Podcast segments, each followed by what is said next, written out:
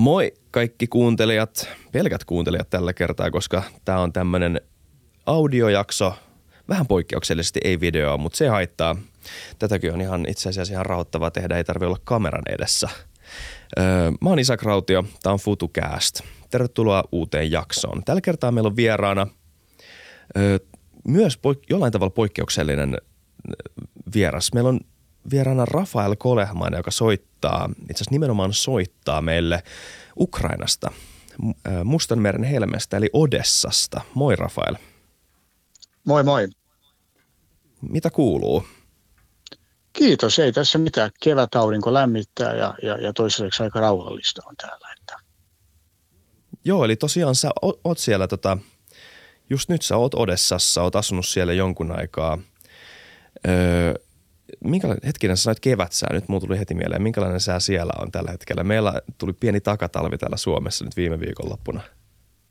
No mä luin sitä takatalvesta, että kyllähän täälläkin on ollut niin kuin aika poikkeuksellisen kylmä kevät tänä vuonna. Että nyt aurinko kuitenkin paistaa, mutta ei siellä kauhean lämmintä ole ja jotain kukkia ja kasveja on alkanut pikkuhiljaa. Mutta aika tuulista on ollut ja jopa niin kuin myrskyisä, että sehän on oikeastaan parempi sää niin kuin vihollista vastaan, että niiden on vaikeampi kohdistaa näitä iskuja sitten, jos se sää on niin kuin sellainen kuin se on nyt tällä hetkellä. Se on totta, kyllä. Sota ei tee samalla tavalla ehkä mieli käydä, jos ei ole aurinkoista. Se on kiva niillekin hommille. Mutta tosiaan siellä on kaunis kevätsää. Muutenkin moni sanoo, että Ukrainan kaunein kaupunki, semmoinen välimerellinen, barokki, rokoko-tyylinen, todella kauniskin kaupunki, mutta siellä on tällä hetkellä kaiken näköistä aika poikkeuksellista tapahtumassa ja katukuvassa.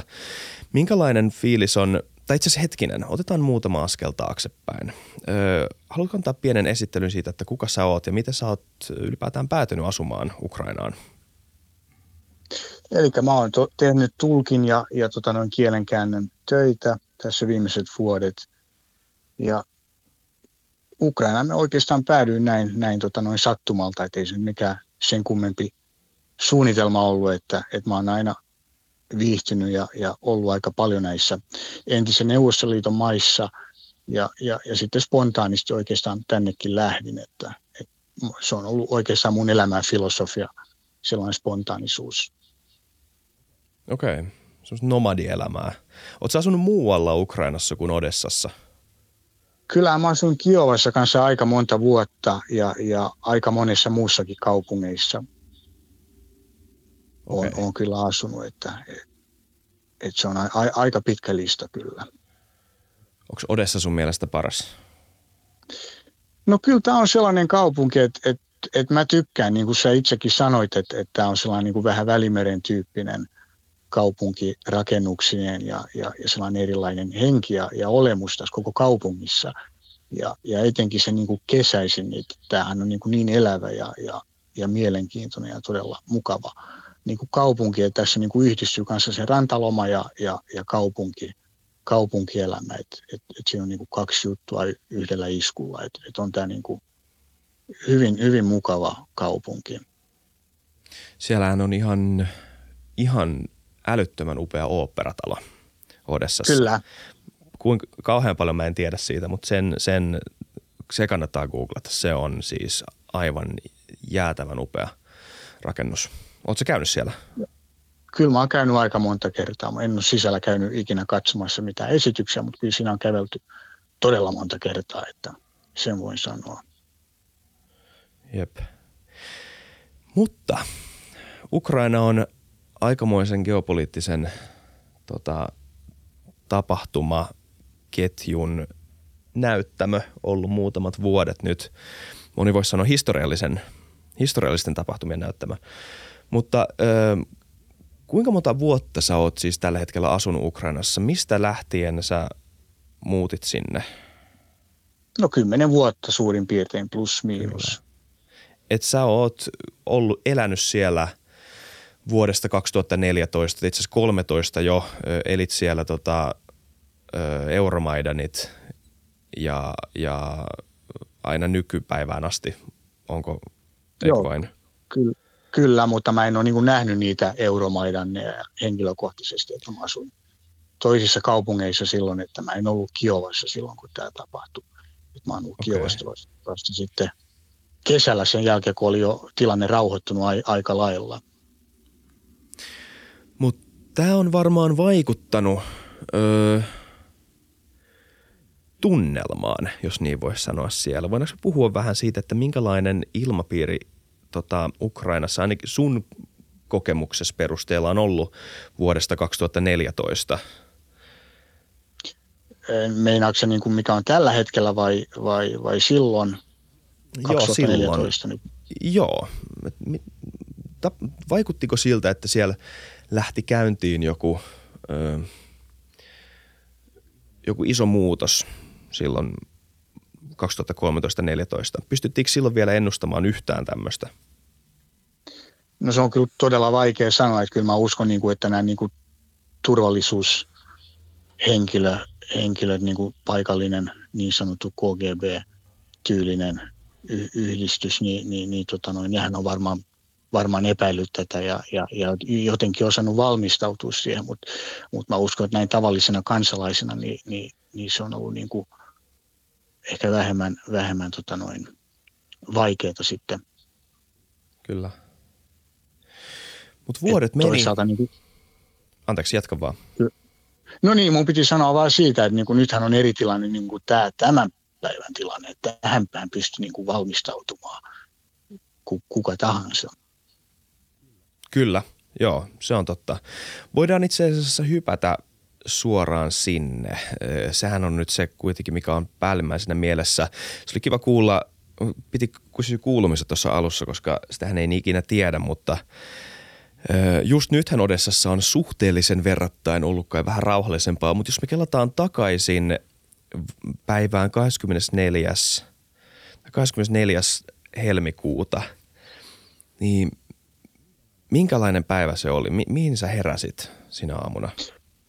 No mä heräsin 5 aikaa aamulla, että ne oli ihan selviä, niin kuin kuulosti ainakin tykin laukauksilta, että niitä tuli muutama tosiaan ja kyllähän se aavisti silloin, että nyt se on oikeasti tapahtunut se, mistä oltiin viikkokausia, kuukausia puhuttu. Mutta en mä siinä niin kauhean kovaa pelästynyt tai niin poispäin, enkä mitenkään mennyt paniikkiin, vaan aikaisin aamulla menin ulos katsomaan että mikä siellä on tilanne ja mitä tapahtuu, koska kuitenkin ihminen haluaa saada sen tiedon, mitä ympärillä tapahtuu tällaisissa tilanteissa. Sitten jotain ylhäällä näin jonkun valojuovan ja ilmapaino oli sen verran kovaa, että se oli ilmeisesti raketti tai jotain muuta sellaista. Näit sen? Sen värijuovan taivaalla. Joo. Näin ja kuului se aivan kova ilmapaineen ääni, että jotain siellä lensi aivan selvästi ja tavallinen lentokonehan se ei ollut. Oliko se ensimmäinen ohjus tämä raketti, jonka sä oot koskaan nähnyt? Kyllä. Miltä se tuntui? No olihan se siinä mielessä huolestuttava tilanne, koska ensimmäisen kerran kokee tällaisen sotatilanteen, mutta niin kuin mä sanoin, en mä siinä sen kummemmin mennyt paniikkiin ja niin poispäin. Huomasitko minkäänlaista muutosta itsessäsi? Miten sä reagoit siihen, että nyt tämä on tapahtunut? No ei siinä sen paljon voinut oikeastaan reagoida, kun sä toteat ja tajuat sen ikävän tosiasian, että nyt se sota on ilmeisesti syttynyt ja se on alkanut levimään koko maassa.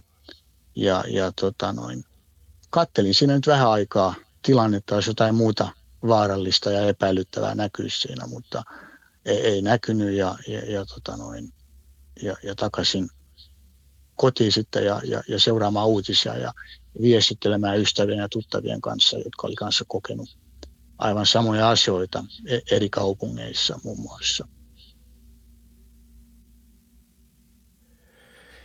Ja mä voin kuvitella ainakin Suomessa vallitsi semmoinen kolmannen polven tiedonsaannista johtuvaa epätietämystä, semmoista, että ei oikein pystynyt hahmottaa, että mitä siellä tapahtui. Oliko siellä Odessassakin samanlainen, semmoinen niin jonkunnäköinen sekaannuksen tunnelma? Kerrottiin itse, että sä olit suht rauhallinen. Miten Odessa reagoi? Miten kaupunki reagoi tähän hyökkäykseen? No kyllähän ihmiset reagoi eri tavoilla, että kyllähän mäkin näin mun ikkunasta, kun mä katsoin ulos, niin mä näin todella paljon ihmisiä, jotka lähti matkalaukujen kanssa ja odotti takseja ja kyllä niin kuin ihmisillä oli selvästi se niin kuin sodan pakeneminen, että ihmiset lähti jonnekin. Ja miten, kun sä puhuit niistä ohjuksista, niin mihin nämä osuuko sinne kaupunkiin? Siis pystyitkö selvästi huomaamaan sen, että nyt tämä kaupunki on hyökkäyksen alla? Että noi joukot tuolla tulittaa Odessaa, eikä vaan tähän lähelle. Mihin niitä osu? No mun tietojen mukaan niitä osu niin kuin silloin Odessan alueen pienempiin kaupunkeihin. Että tässä on hirveän iso alue ja sitä merialuettakin jatkuu niin pitkälle, että mulla ei niin kuin ole tarkkaa tietoa siitä, minne tarkalleen ne osu, mutta täällä ainakin itse Odessassa ja mun alueella kanssa selvittiin ihan täysin näistä, että meillä ei mitään tuhoa tapahtunut. Okei. Olitko osannut valmistautua tähän? Tai siis tästä me ollaan vähän puhuttukin epäsuorasti aiemmissa jaksoissa, mutta 24.2. sodan alku, asia, jota olisi voinut varmaan ennakoida näin jälkiviisana, mutta pystyykö sitä kuitenkaan lopulta koskaan täysin odottamaan? Oliko se jollain tavalla kuitenkin yllätys? No totta kai se on yllätys. Oli se tilanne, mikä oli, vaikka se oli ollut hyvin kireä ja levoton se tilanne ja se uhan olemassaolo, niin siitähän puhuttiin kansainvälisissä uutisissa ja täällä paikan päällä kuitenkin pitkä aika ennen kuin se hyökkäys tapahtui. Mut kyllä mäkin elin siinä, niin kuin, jos voi käyttää sanaa toivoa, että siinä toivossa, että saataisiin elää rauhassa ja että ei tapahtuisi hyökkäystä, mutta mä laskin väärin. Mutta kyllä siinä kuitenkin jollain tasolla on niin kuin valmistautunut ja osannut odottaa sitä, että kyllähän se on siihen suuntaan mennyt. Kyllä. Ja sitten mä sain tietää susta, kiitos Jussi Konttinen Helsingin Sanomista kirjoitti susta tämmöisen artikkelin, jonka kautta mä sain kuulla, että on olemassa Rafael Kolehmainen niminen henkilö Odessassa. Ja kiitos Jussille siitä. Mutta tässä pisti silmään mulla heti jo otsikko, jossa puhuttiin siitä, että sä oot teipannut ikkunas ja varastoinut vettä pulloihin sodan varalta, mutta kieltäytynyt lähtemästä kaupungista. Se oli mielenkiintoista.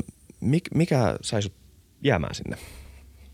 No, mähän kerron Jussille kanssa siitä, kiitin todella hienosta tarjouksesta. Ei siinä mitään, mutta niin kuin ihmisessä mä sanoin, ihminen on kuitenkin ikuinen optimisti ja toivon kipinä elää aina, eli työtilannehan on ollut todella huono, eli sehän on vaivan nolla. Ja nyt olisi pientä toivoa, että jotain työtä olisi luvassa kuitenkin sodan-ajasta huolimatta. Ja sehän on sellainen yksi selvä asia, mikä ainakin sai mut jäämään. Ja sitten kuitenkin se, että kun sä oot asunut monta vuotta ja se on kuitenkin sun koti, niin ei ihminen on sellainen olento kuitenkin, että ei ihminen kuitenkaan halua lähteä pois, vaikka nyt aika paljon tapahtuisi. Että vaikka tässä on kuitenkin ollut aika rauhallista, mutta kuitenkin levotonta ja se on niin kuin soutamista ja huopaamista, että sitä niin kuin pohdiskelee sitä tilannetta ja niin kuin se tilanne elää, niin sitä miettii koko ajan, että pitäisikö nyt lähteä ja pitäisikö jäädä ja jos mä kuitenkin kokeilen näin tai jos mä kokeilen niin ihmisen on aika vaikea välillä saada sitä varsinaista päätöstä. Ja sen mä huomaan kyllä tässä itse omalla kohdallani ihan saman asian. Okei. Jos palataan sinne itse tapahtumiin. Eli siis ensimmäinen päivä alkoi näkymään ja kuulumaan raketteja, ohjushyökkäyksiä, vastaavanlaisia tykistöä varmaan. Ja se reagoit suht rauhallisesti. Varmaan jotkut vois kuvitella, että joku voisi sanoa, että yllättävänkin rauhallisesti. Mitäs sitten tapahtumat eteni siinä näiden päivien jälkeen? Minkälaisia oli seuraavat päivät? No kyllähän ne oli yllättävän rauhallisia nimenomaan täällä Odessassa. Että kyllähän se ensimmäinen päivä, niin silloin mä kyllä istuin ihan kotona, että en edes kauppaa mennyt ja monet ihmiset kehotti, että ei tänään ainakaan kannata missään liikkua. Et kyllähän se oli vähän sellaista niin kuin se tiedon puute ja se, että ei tiennyt, että mitä oikeasti ympärillä tapahtuu ja mikä on seuraava tapahtuma ja seuraava isku ja kaikki nämä seikat.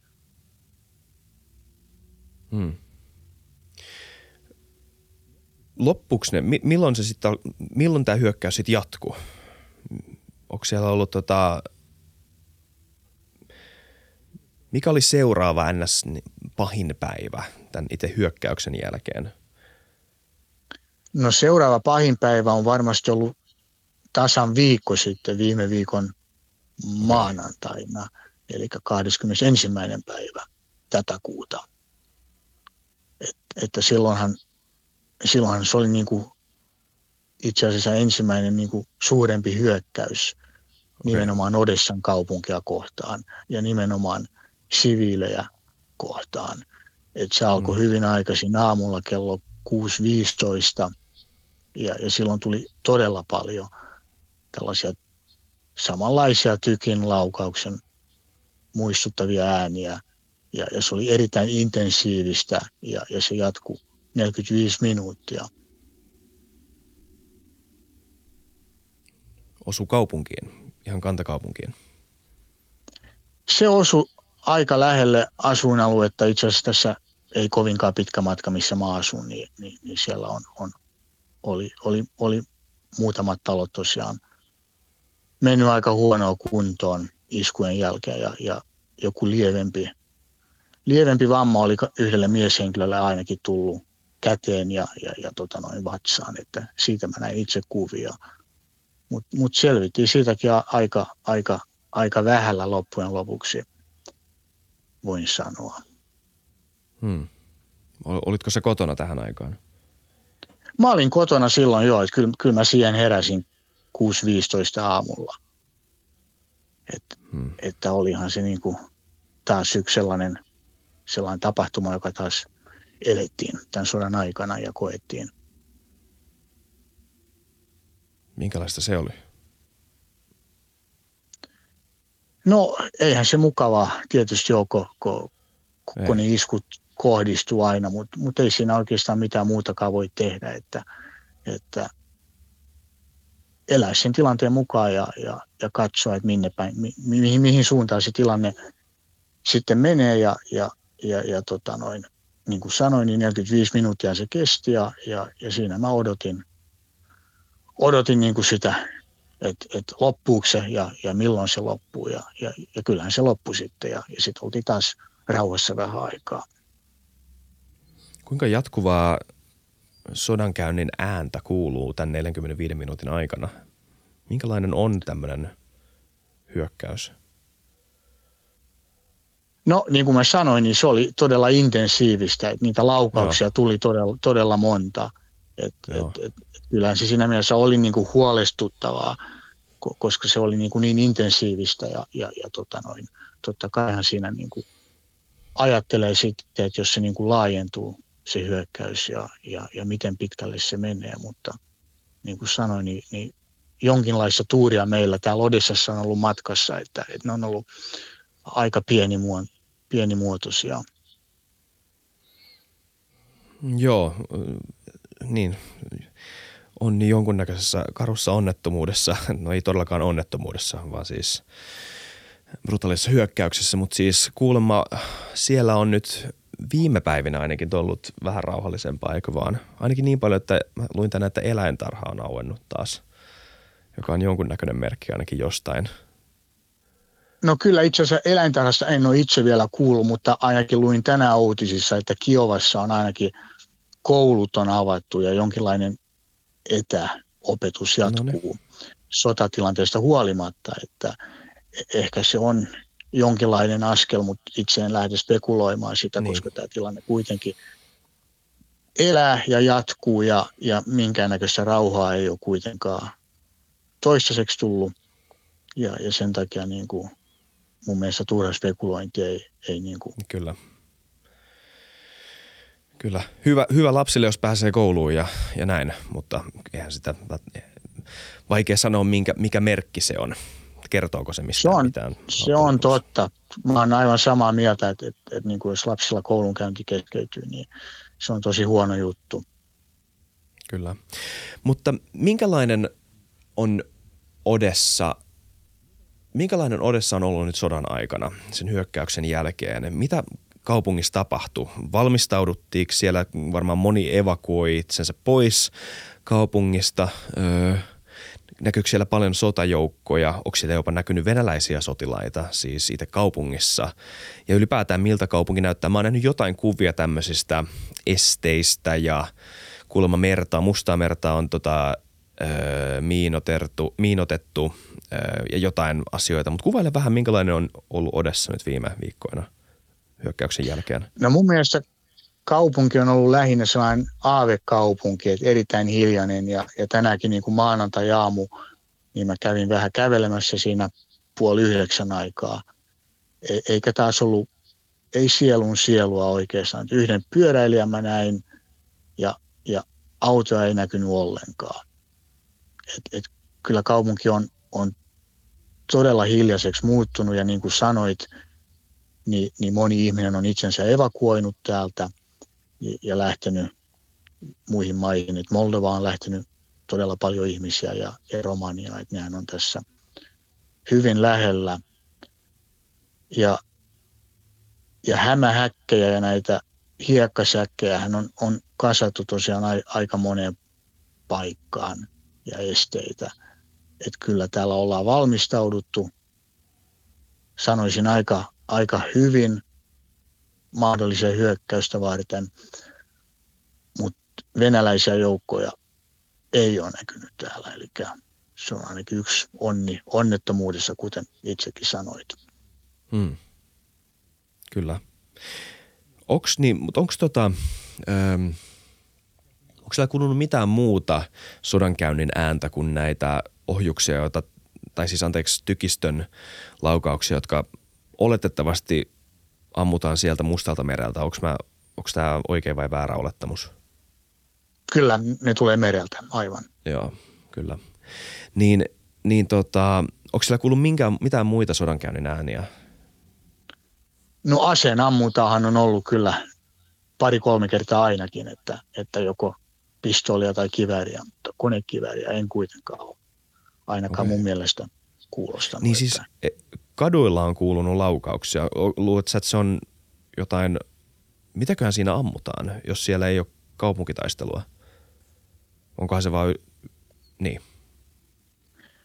No se on kyllä vaikea sanoa siitä, että mitä on yrittänyt uutisissakin katsoa, niin ei ole löytynyt oikeastaan minkäännäköistä informaatiota näihin, mutta kyllä laukauksia ja ammunta on ollut. Et sehän on vaikea sanoa sitä, että jos on ilmatorjuntaa ja puolustusta, niin että ne äänethän voi kuitenkin tuulen mukana sitten kuitenkin muuttua, että me ihmiset kuullaan se kuitenkin erilaisena, eikä pystytä hahmottamaan, että minkälainen se ammunta itse asiassa on ollut, että minkälainen laite siellä on ollut käytössä niin sanotusti. Niin kyllä, joo. Onko sulla... Tämä saattaa kuulostaa todella tyhmältä kysymykseltä, koska tietysti joka ikinen hyökkäys on epävarma ja voi olla potentiaalisesti tosi tuhoisa. Mutta onko sulla ollut semmoisia suoranaisia niin vaaran hetkiä, läheltä piti hetkiä tämän tilanteen aikana?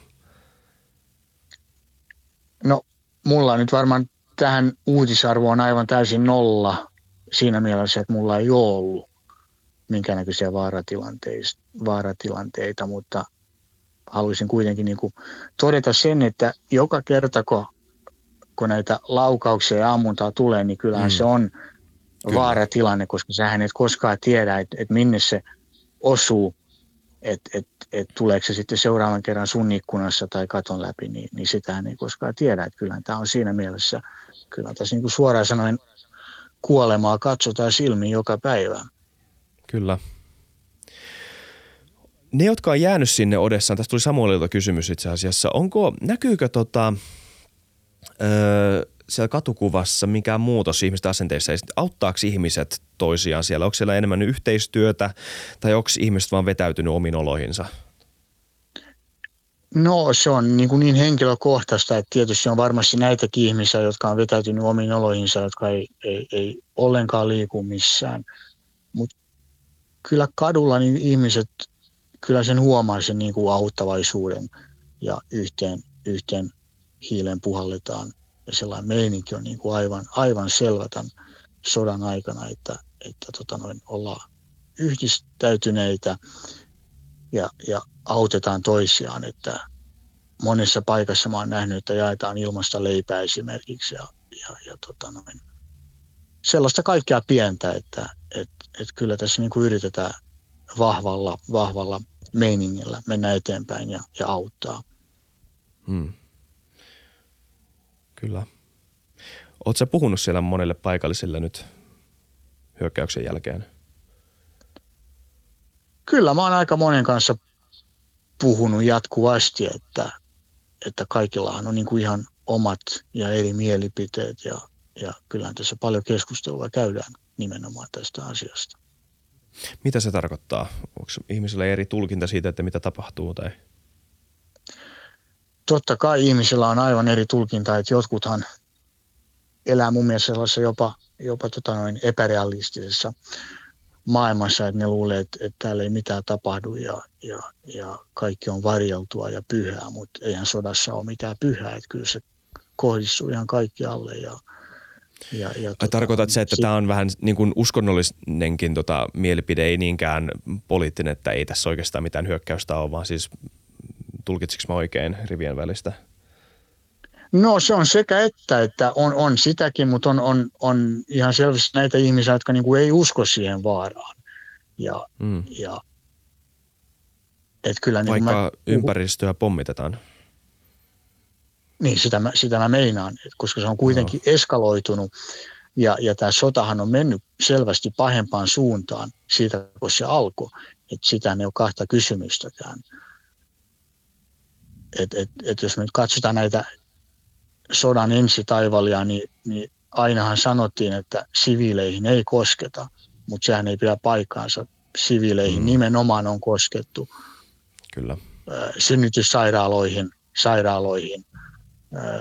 rautatieasemoihin, lentoasemille, eli tällaisille paikoille, mistä ihmiset pystyisi pakenemaan ja lähtemään eteenpäin, niin näihinhän on kohdistettu iskuja, mikä on mun mielestä aivan selvää terroria, ja se kohdistuu nimenomaan siviili-ihmisiin. Että sehän on tässä todella huolestuttavaa. Kyllä.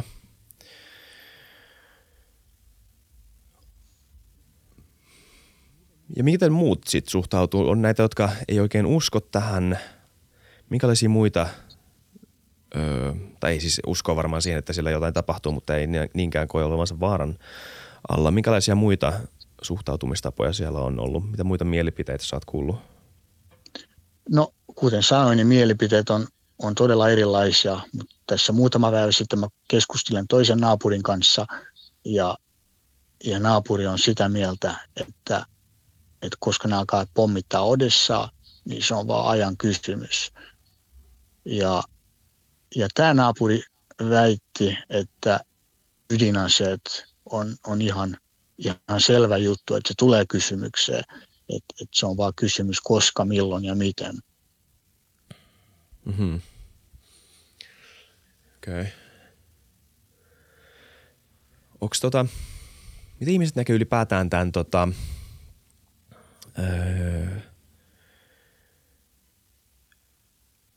miten tämä on vaikuttanut Odessa, tai siis tietenkään tämä ei ole mikään täydellinen ote, mutta niiltä, joita sä oot kysynyt, niin miten tämä on vaikuttanut heidän mielipiteenseen Putinista tai Venäjästä? No kyllähän Putin on erittäin vihattu mies täällä, että kyllähän Putinilla halutaan rangaistusta ja kuolemaa. Hmm. Kyllä. Ja tämä on siis ollut ihan, onko tästä kuulunut, kun puhuit siitä, tämä on ehkä se vähän mihin mä viittasin, niin onko tästä eri tulkintoja kuulunut siellä? Että niin kuin mikä on tämä, niin ylipäätään tämä keskustelu siitä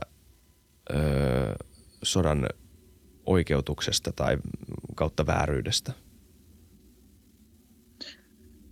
No tietysti siinä on jaettuja mielipiteitä ja monilla on omat mielipiteensä siitä, että miten sen asian ydin oikeasti on. Mutta kyllä täällä kaikki ihmiset, joiden kanssa mä oon keskustellut, niin ne on kaikki aivan selvästi sitä mieltä, että Putin on se vihollinen, joka on tämän hyökkäyksen aloittanut ja että siihen ei ole minkäännäköistä perustetta. Mm. Ei, kyllä.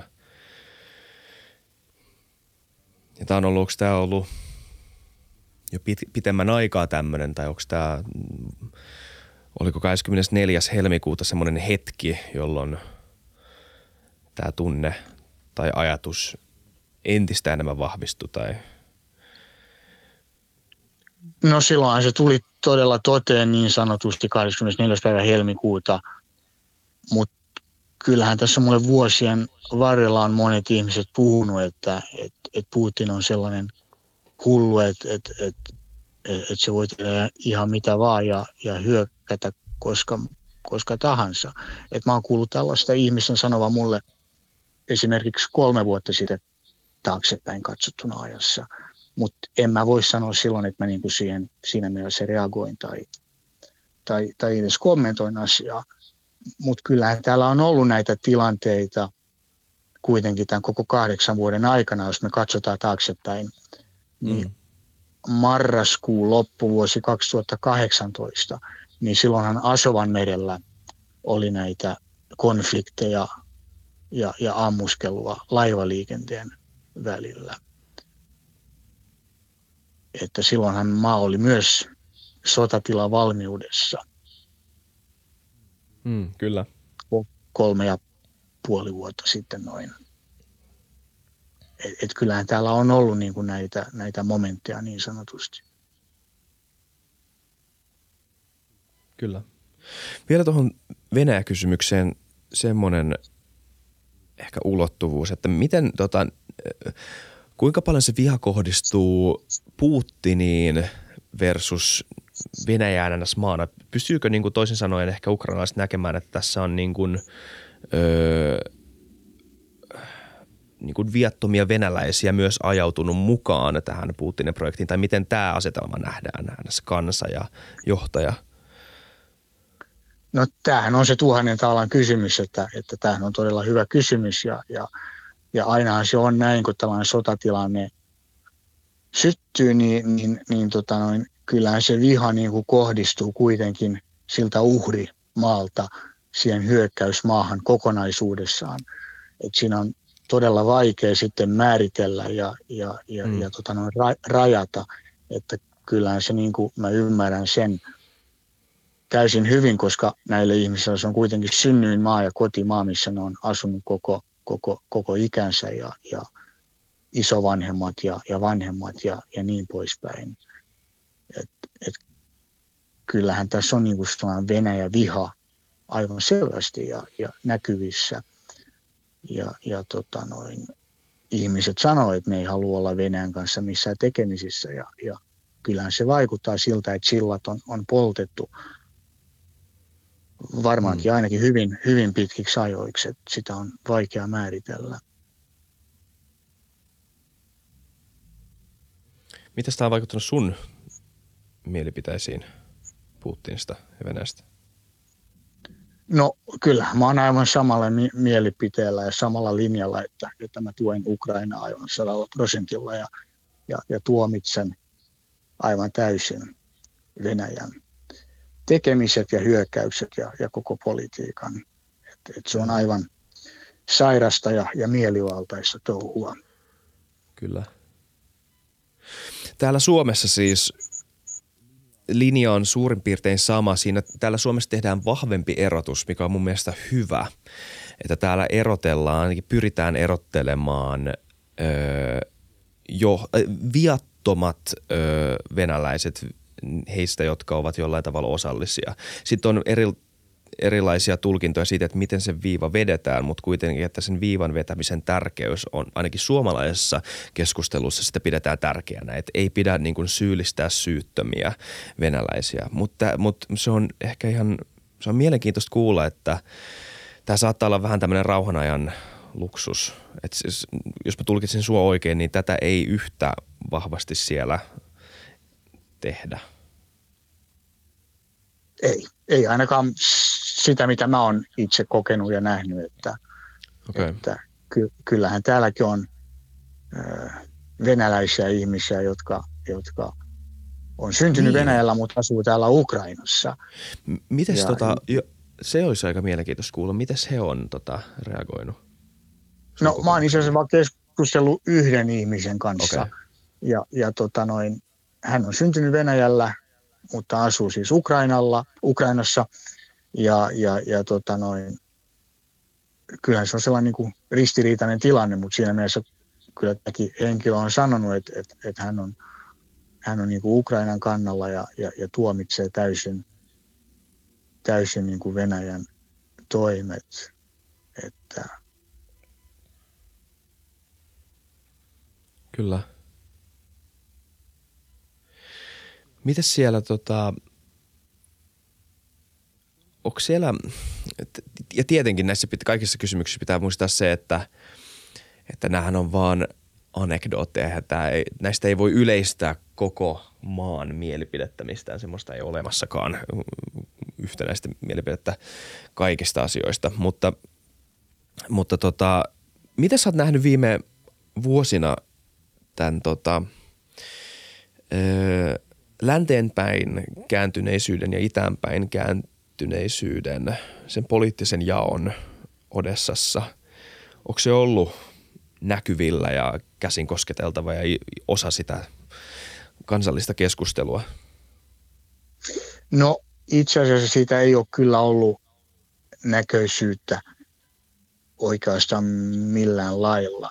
Et nyt ainoastaan kun tämä sota on syttynyt, niin tässä on aivan selvästi se asia, että ukrainalaiset odottavat länsimaiden apua tässä tilanteessa. Ja länsimaathan on tullut erittäin reippaasti apuun. Et Suomestakin lähetettiin aseita Ukrainaan aika paljon, ja sehän on aika historiallinen tapahtuma, koska sellaistahan ei ole tehty sitten toisen maailmansodan. Mm. Kyllä. Mites sitten monella on loppunut työt siellä, varmaan suurimmalta osalta jopa voisi kuvitella. Kyllä. Miltä selviytyminen näyttää siellä? Onko ihmisillä varmaan puutteita resursseista, kuinka pahoja ne on ja missä määrä esimerkiksi niin kaupat on auki, ja miten ihmiset selviytyy siellä joka päivä ja minkälaiset näkymät siellä on selviytymisen kannalta ylipäätään ihmisillä?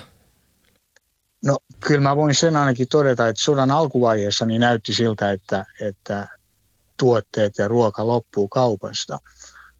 Mutta nyt viimeisenä päivinä mun mielestä kauppoihin on tullut jopa enemmänkin tuotteita, että kaikki ryynit, sokerit ja perustuotteet, jotka oli aivan lopussa, niin niitä löytyy mun mielestä nyt ihan niin kuin enemmän kuin on tarvetta.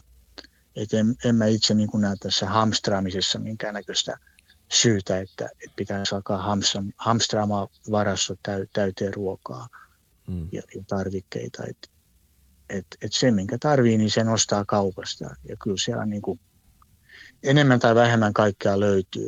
Ja itse mulla on ainakin sellainen periaate, että en mä ole niin kuin valikoiva, että sä menet kauppaan ja katot, mitä sieltä löytyy ja ostat jotain.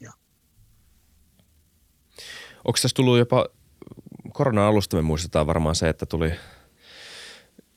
mä voiko näitä verrata, mutta tuli samanlaisia niin kuin kauppaan ryntäyksiä, niin tuliko hamstraamisesta ongelma nyt sodan aikana, niin kuin vähän meinasi tulla silloin koronan alussa? No kyllähän siinä on tiettyjä samanlaisuuksia, että ihmiset hamstasivat tosiaan näitä tattariryynejä, mikä on täällä hyvin suosittu tuote, ja sokeria ja riisiä ja ryynejä, sun muita sellaisia tuotteita. Et kyllä ne loppu hyvin nopeasti, mutta kuten sanoin, niin sitten on tullut täydennystä yhtä nopeasti taas ihan viime päivinä ja oikeastaan kaikkea löytyy. Mutta kyllä mä haluaisin sanoa sen, että me ollaan kuitenkin täällä Odessassa aika onnekkaita, jos tätä sanaa voi käyttää tässä tilanteessa. Mä yritin välttää sen sanomista, mutta niinku suhteellisen rauhassa olette saanut olla ainakin viime päivät, eikö vaan? Niin, ja se niin kuin mitä mä sanoin, että meiltä niin kuin löytyy täältä kaikkea. Meiltä löytyy lihaa ja tuoreita leikkeleitä ja juustoja. Ja ihan kuin tavallinen luksusmarket, sieltä löytyy oikeastaan mitä tahansa. Kyllä. Onko sulla tuttuja siellä jossain muissa kaupungeissa? Kyllähän mulla on tuttuja ihan melkein joka kaupungissa. Että Kiovassakin on paljon tuttuja. Ja kyllähän se huoli niin kuin mulla on enemmän niin kuin tuttavista ja ystävistä. Et en mä niin kuin itsestäni kanna niin paljon huolta, että mä oon kuitenkin aikuinen mies ja tilanne etenee näin, miten se etenee ja ei siinä mun mielestä paljon muuta oikeastaan voi tehdä. Että kyllähän mulla on monta tuttavia nyt, jotka on niin kuin kitunut tässä kuukauden ajan ja yritellyt pysyä täällä maassa, mutta kyllä mä eilenkin sain viestin yhdeltä tuttavalta, joka oli tyttärensä kanssa lähtenyt Moldovaan, mikä on tässä naapurimaa ihan muutaman tunnin ajomatkaan päässä, että kyllähän se mun mielestä menee siihen suuntaan, että ihmiset vaan tajuaa sen tosiasian, että tässä maassa ei ole tällä hetkellä rauhallista ja turvallista ja tulevaisuus on jossain hyvin kaukana ja sen takia ihmiset pakenee ja haluaa yksinkertaisesti päästä jonnekin, missä on turvallista. Missä vaiheessa sä lähdet sieltä pakoon? Tai no, tämäkin on taas pois? Tuhannen taalan kysymys, että nythän me eletään sellaisessa tilanteessa, että tässä on todella vaikea spekuloida, mitä tapahtuu ja miten se etenee. Mutta kyllä mulla on täydellisesti pakattu kaikki ne tavarat, mitkä mä otan mukaan. Just, että sä oot kuitenkin valmistautunut. Kyllä mä oon nyt ihan tällä hetkellä mä oon 100% valmistautunut. Että mulla on ne pari kassia ja laukkuja, mitkä mä otan mukaan. Et sulla on kuitenkin pieni itsesuojeluvaisto ainakin. No kyllähän ihmisellä on mun mielestä varmaan aika suurikin itsesuojeluvaisto, että niin kuin mä sanoin aikaisemmin, niin koti on kuitenkin sellainen pyhä paikka ihmisellä ja ihminen ei niin helposti halua lähteä omasta kodistaan ja niin kuin mä oon kanssa oppinut vuosien varrella, että mitä enemmän ikää ihmisellä tulee, niin sitä enemmän ihminen osaa arvostaa nimenomaan sitä omaa kotia, omaa sohvansa ja petiä ja keittiötä. Ja silloin se on sellainen paikka, että kyllä sä oot siellä, vaikka ulkona nyt tapahtuisi jotain epämääräistä ja epäilyttävää ja jopa erittäin vaarallistakin. Onko Odessa sulle rakas paikka? No kyllä mä voin näin sanoa, että mä oon ollut täällä kuitenkin. Tämä olisi nyt 5. kesä olisi luvassa ja kesähän mä oon tässä niin kuin odotellut talven jälkeen ja silleen mä oikein pääsis uimaan ja rannalla käymään ja nauttimaan kesästä, mutta nyt niin pitkälle ei suunnitelmia voi tässä vaiheessa tehdä. Niin. Onko sulla toivoa? Onko ihmisillä toivoa siellä? Miten ihmiset näkee tulevaisuutensa? No toivohan on se, joka viimeisenä aina kuolee. Et kyllähän ihmiset niinku uskoo siihen parempaan huomiseen ja tulevaisuuteen. Ja sitten on taas nämä, jotka on jättänyt kotinsa ja kaiken taaksepäin ja lähtenyt eteenpäin toiseen EU-maahan, koska ne on sitä mieltä, että tässä maassa ei enää ole toivoa ja tulevaisuutta. Et sekin on sellainen juttu, että se vaihtelee ehkä noin 50% ja 50%. Et kyllähän mä itsekin olen, niin kuin, kuten sanoin, niin pähkäilen tätä koko ajan ja kyllähän mäkin suuresti epäilen tämän maan tulevaisuutta ja turvallista tilannetta jatkossa. Et jos me nyt katsotaan näitä sotia, niin Afganistanin sotaa käytiin monta vuotta. Eikö sitä käyty 9 vuotta, että uhin. Anteeksi, niin hetkinen, puhutko sä tästä Neuvostoliiton sodasta Afganistanissa? Niin. Sehän oli mun mielestä 9 vuotta. Se, joo, kyllä. Se taisi, niin okei, okay, mulla oli mielessä tämä USA:n, joka, joo. Eli tämä sotahan tosiaan pystyy, sehän voi olla, että se sota jatkuu vielä monta vuotta ja kyllähän se hyvin todennäköistä on, että eihän tässä tiedä, miten tilanne kehittyy ja kyllähän tämä on hyvin epävarma tilanne tällä hetkellä. Mm. Et kyllähän se pistää jokaisen miettimään. Kyllä. Niin toivottavasti sotaa ei käydä siellä montaa vuotta, mutta eihän sitä tässä vaiheessa vielä tiedä. Mutta paljonhan puhutaan siitä, että miten tämä on nyt jo on syönyt resursseja, etenkin Venäjän armeijalta niin paljon, että tälle ei näy, ei voi kuvitella, miten tämä olisi kestävää. Sekä sotilaallisesti, mutta myös taloudellisesti, mutta niin. Kuinka paljon siellä ylipäätään kuuluu sodan usvaan aika tiheä täällä Suomessakin, siis tiedonvälityksen suhteen ja uutisten suhteen ja mikä on oikeaa tai mikä on väärää ja uutta tietoa tulee koko ajan ja näin. Niin minkälainen se sodan usva on siellä? Kuinka vaikea on saada selvillä asioita, että mitä oikeasti tapahtuu? No uutisiahan tulee todella paljon ja erilaisia uutisia ja se informaation kulku, minkä saa sitten tuttavien ja ystävien kautta ja sitten se, miten sä vertaat ja analysoit sitä tiedon saantia, niin onhan se välillä aika vaikeaa, koska niitä uutisiaan ei esimerkiksi ole pystytty vahvistamaan, että miten se todellisesti on ollut, että onhan se vähän sellainen niin kuin usva tilanne, kuten sanoit. Mm, kyllä. Rafael, kiitos tosi paljon tästä soitosta. Onko sulla vielä mitään, mitä sä haluaisit loppuun sanoa ennen kuin mä toivotan sulla turvallisia lähiviikkoja, lähikuukausia, lähivuosia toivottavasti? Kiitos Iisak. Ei tässä oikeastaan sen kummempia. Toivotaan, että joku sopimus ja rauha ehkä saadaisi syntymään tässä asiassa, mutta ei siinä muuta voi sanoa kuin, että aika näyttää. Kyllä. Miten sun päivä jatkuu tänään? Sohvalla? No ei tässä. Siinähän se menee sohvalla kahvia ja pakastinta syödään tyhjäksi, että siellä löytyy vielä jotain sieniä ja muuta evästä, että okay. Näin rauhallisissa merkeissä ja ehkä pieni kävely, kevätaurinkoa ja näin poispäin.